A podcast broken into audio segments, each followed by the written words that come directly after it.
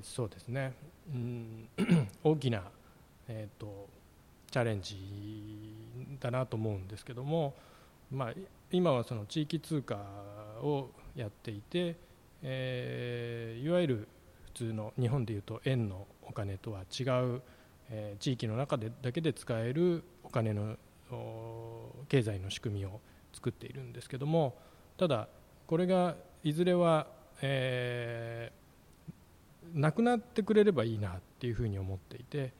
えー、要はこうお金がなくてもちゃんとこうお互いにこうサポートし合えるっていう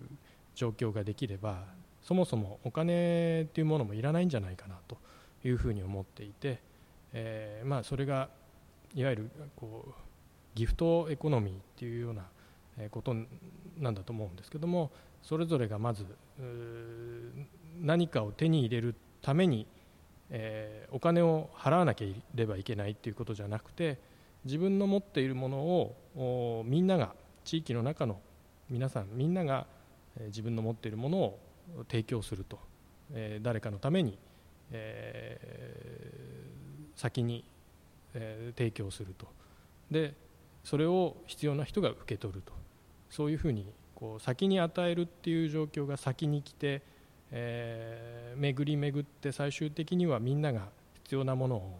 を手に入れられるっていう状況ができれば、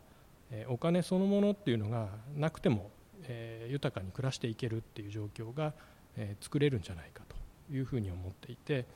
えーまあ、地域通貨を今はやっていますけどもいずれはそれがなくてもいいという状況に、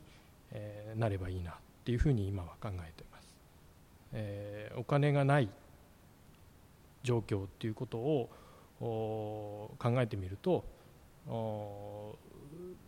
不安がなくなっていくし、えー、争いがなくなっていくという状況ができるんじゃないかなと思っていてそうなったらこう理想的だなというふうに思っています。